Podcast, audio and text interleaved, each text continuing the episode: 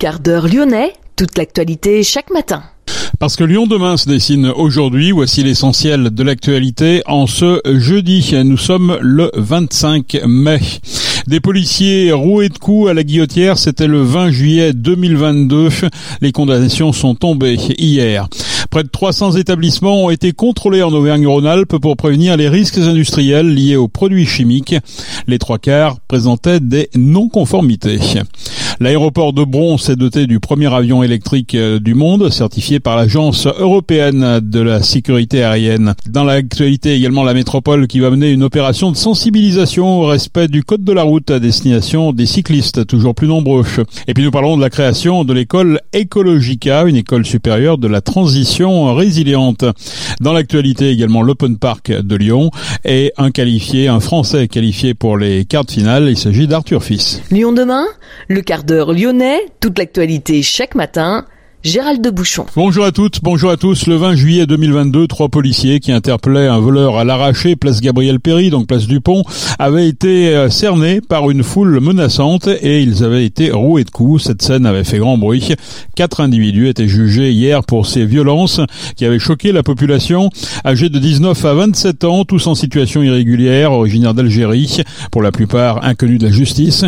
Ils sont poursuivis pour des violences aggravées sur des fonctionnaires de police. Le tribunal a condamné le voleur, le seul à avoir un casier, à 18 mois de prison, un autre à 2 ans de prison ferme et les deux autres à 18 mois. Tous ont été écroués.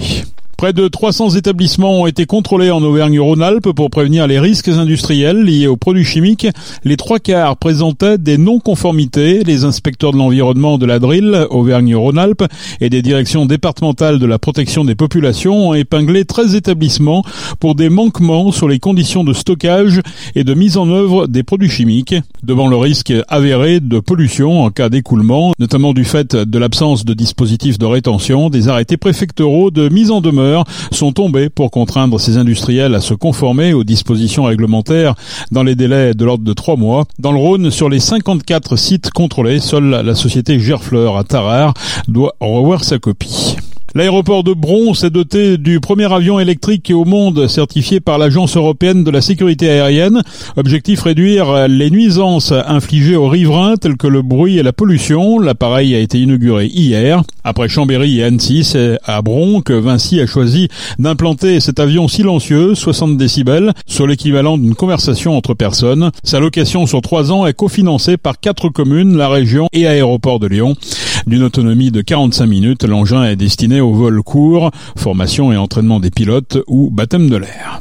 La métropole de Lyon va mener une opération de sensibilisation au respect du code de la route à destination des cyclistes. Ce sera demain vendredi entre 7h30 et 9h30. Objectif sensibiliser à la nécessité de partager l'espace public et de respecter l'ensemble des modes de déplacement. Des guides pratiques baptisés Partager la rue, pas si dur seront distribués aux habitants du territoire, s'arrêtant sur les lieux de sensibilisation. Lyon demain, média agitateur d'idées. Depuis une quinzaine d'années, nombre d'acteurs économiques et politiques ont commencé à prendre en compte les questions liées à la transition, mais aussi à l'adaptation au changement climatique.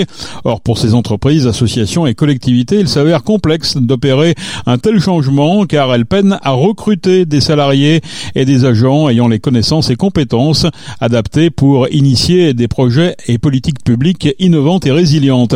Ainsi, pour euh, remédier à ce problème, Floyd Novak, enseignant d'écologie politique et fondateur de la Fédération Conscience et Impact écologique, accompagné d'Amandine Lacoste et de Franck Janin. Ils se sont engagés dans la création d'Ecologica, une école supérieure de la transition résiliente, formant des étudiants afin qu'ils puissent relever, à l'issue de leur formation, les défis de la transition écologique et sociale. Les explications avec Nina Sag. Changeons le système, pas le climat. Ce slogan, souvent repris par les militants écologistes, a également inspiré Floyd Novak et Franck Janin lorsqu'ils se sont engagés dans la création d'Ecologica, une école supérieure de la transition résiliente.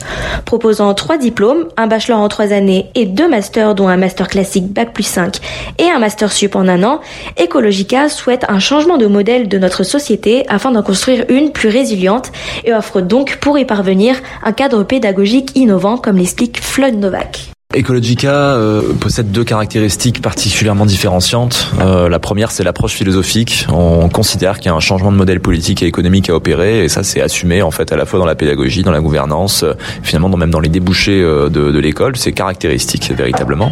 Et, et ça, ça va se retrouver dans les enseignements, dans la manière dont on va s'organiser, et cette idée que on peut plus, on peut pas réussir en fait une transition écologique dans un modèle basé sur le productivisme, sur une société de consommation à outrance euh, ça doit être euh, pour nous une évidence et, euh, et là-dessus on va largement se différencier de formations qui généralement vont traiter les, les enjeux de transition écologique de manière décalée et certainement pas systémique avec les autres enseignements. C'est-à-dire que une école de commerce va dire ok on fait des cours sur la transition écologique, mais par ailleurs tous les autres cours bah, ils sont toujours là, ils n'ont pas changé. c'est pareil pour les enseignements en politique publique, c'est pareil pour les enseignements en école d'ingénieur, etc., etc. Donc ça c'est la première grosse différence. La deuxième bah, c'est toute la question de la gouvernance qui est aussi un énorme prétexte pédagogique puisque euh, euh, l'idée d'avoir une gouvernance euh, partagée à ce point-là, c'est assez unique hein, en France, où finalement les, les, décisions sont prises collectivement avec les enseignants, les partenaires, les étudiants et les salariés. Euh, dans différentes instances euh, euh, qui sont le conseil d'administration, le conseil social, le conseil pédagogique, mais également le conseil étudiant qui ont différents rôles et dans lesquels on va retrouver chacun de, de, de, ces quatre ces quatre collèges pardon. On est sur aussi un prétexte pédagogique à travers cette gouvernance tout simplement parce que derrière c'est donner la capacité aux étudiants de gagner en légitimité, de se confronter au dissensus, d'apprendre à débattre de manière productive et finalement simplement à, à, être en capacité de prendre des responsabilités autant euh, de qualité absolument essentielle euh, pour travailler dans les organisations de la transition. Combien il y a d'entreprises, d'associations qui font partie de vos partenaires? Alors à ce stade, on en a une cinquantaine, euh, associations et entreprises. des collectivités travaillent également avec nous, mais on, on, les a. C'est pas des partenaires officiels entre guillemets. C'est notamment des services qui sont extrêmement preneurs en fait d'étudiants qui ont qui ont des cours qui sont qui sont précisés dans le dans la plaquette pédagogique. et d'ici septembre, on en aura à peu près une centaine au moment de l'ouverture. Mais Ecologica étant un établissement privé, la scolarité là-bas a donc un coût. 5600 euros par an pour le bachelor, 5900 par an pour le master classique et 7500 euros l'année pour le master sup. Cependant, ayant à cœur de rendre accessible la formation à tous les étudiants voulant participer à ce changement de modèle, l'établissement met en place un fonds de solidarité pour alimenter une part des frais de scolarité des élèves avec des moyens plus modestes. Ainsi, Ecologica souhaite rendre accessible ces formations à toutes celles et ceux qui souhaitent s'investir dans les enjeux écologiques et solidaires. Cette volonté peut également se constater dans le profil des étudiants d'Ecologica, puisqu'ils acceptent des étudiants de tout horizon, comme l'explique Franck Janin. Au niveau des étudiants, euh, le profil qu'on cherche, il peut être vraiment euh, varié, dans le sens où euh, les étudiants et étudiantes peuvent venir de toute spécialité, si je puis dire, de base. Après, il y a effectivement ce ce qu'on disait donc au niveau des requis en termes de diplôme pour accéder aux différentes années, donc aux différents que ce soit le bachelor, euh, master, euh, il faut effectivement avoir déjà un, prérequis. Ensuite, euh, nous, étant donné qu'on a, on, aborde vraiment penser et comprendre le monde, le premier pilier pédagogique sur une approche systémique. En fait, tout le monde peut s'y retrouver. Il y aura effectivement des remises à niveau qui seront faites pour les étudiants et étudiantes qui ne viennent pas forcément, bah, par exemple, des sciences. S'ils venaient d'un profil plus littéraire, bah, il faudrait quand même forcément une, forme de remise à niveau pour comprendre un peu les sciences de la vie, de la terre, mais aussi euh, peut-être euh, plus les sciences physiques, dont on parle beaucoup forcément avec les enjeux écologiques. Et après, du coup, au niveau des âges, bah forcément, ce sera plutôt euh, des personnes qui sortent tout juste du lycée, qui viennent d'avoir leur bac pour le bachelor 1. bachelor 3, c'est potentiellement après un BTS ou après, bien du coup, une licence qui a déjà été prise sur un autre domaine et qui finalement veut être complétée ou est le sujet peut-être d'une reconversion. Et ensuite, le master, pareil, après une licence qui a été faite peut-être dans un autre domaine, on peut revenir au sein d'Ecologica, faire une remise à niveau et intégrer.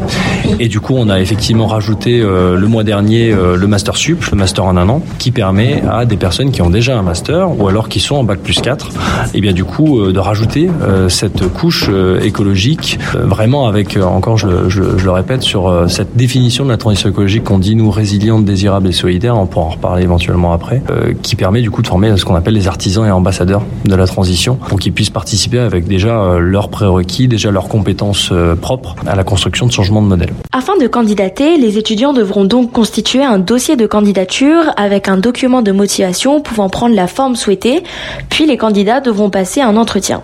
Si leur candidature est acceptée, les étudiants pourront suivre leur formation au sein d'Ecologica et une fois celle-ci terminée, ils pourront prétendre à un tas de métiers, notamment dans le secteur de l'écologie ou de l'économie sociale et solidaire qui recrutent de plus en plus, comme l'explique Franck Janin. Donc les débouchés après Ecologica, euh, ça va être euh, orienté finalement sur les trois spécialités que l'on propose euh, au sein du master.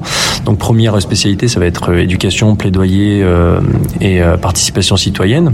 Donc là, ça va plutôt être finalement former des chargés d'animation, chargés d'enseignement sur les sujets d'écologie au sein des associations qui veulent porter justement le changement culturel. Donc après, ça peut évidemment être teinté et ce sera très certainement sur des thématiques particulières, que ce soit l'alimentation durable, la mobilité, euh, la gestion des déchets, etc. Ensuite, il y a deuxième, euh, la deuxième spécialité qui est plutôt la résilience des territoires, où là, du coup, ça va être euh, bah, comment est-ce qu'on intègre finalement les structures territoriales, soit en conseillant les élus qui sont déjà en place, qui n'ont pas forcément toutes les connaissances, cette vision systémique décloisonnée des enjeux sociaux et environnementaux et du coup de comment les adresser, ou encore en étant directement chargé de mission au sein de ces collectivités territoriales. Et enfin, la troisième spécialité qui va être l'entrepreneuriat et le développement des organisations euh, de l'ESS, où euh, il va s'agir euh, d'un côté déjà entrepreneuriat, ça parle de, de, de, de soi, c'est-à-dire bah, développer aujourd'hui des solutions pour répondre justement à ce besoin de transition, parce qu'aujourd'hui on a un certain nombre de structures qui proposent déjà des solutions qui sont développées mais qui ne complètent pas tous les besoins que, auxquels on a besoin de, de, répondre, mais aussi du coup de pouvoir intégrer l'écosystème déjà existant, les structures déjà existantes qui font la transition en intégrant par exemple euh, des rôles managériaux ou euh, des rôles de direction, euh, que ce soit dans la communication, dans la stratégie, pour finalement amplifier l'action qu'ils font déjà aujourd'hui et suivre finalement leur, leur dynamique de croissance qui est très forte depuis ces 5-10 dernières années et pouvoir essaimer leurs solutions le plus possible. Cependant, en tant qu'école privée, les diplômes proposés par Ecologica ne seront pas reconnus par l'État les premières années. Mais ils ont au moins une reconnaissance à la fois du réseau de partenaires de l'école, mais aussi à travers les crédits européens, ce qui permet de faire prévaloir l'équivalence dans d'autres établissements. Merci Nina. Un mot de sport pour terminer. L'Open Park de Lyon, Arthur Fils en quart de finale après un pétage de plomb du Suédois Imer. Il y aura un Français donc en quart de finale. Son adversaire, le Suédois Michael Imer, 53e joueur mondial, a fracassé sa raquette sur la chaise de l'arbitre avant d'être disqualifié. C'est la fin de ce quart d'heure lyonnais. Merci de l'avoir suivi. On se retrouve bien sûr demain pour une prochaine édition. Excellente journée.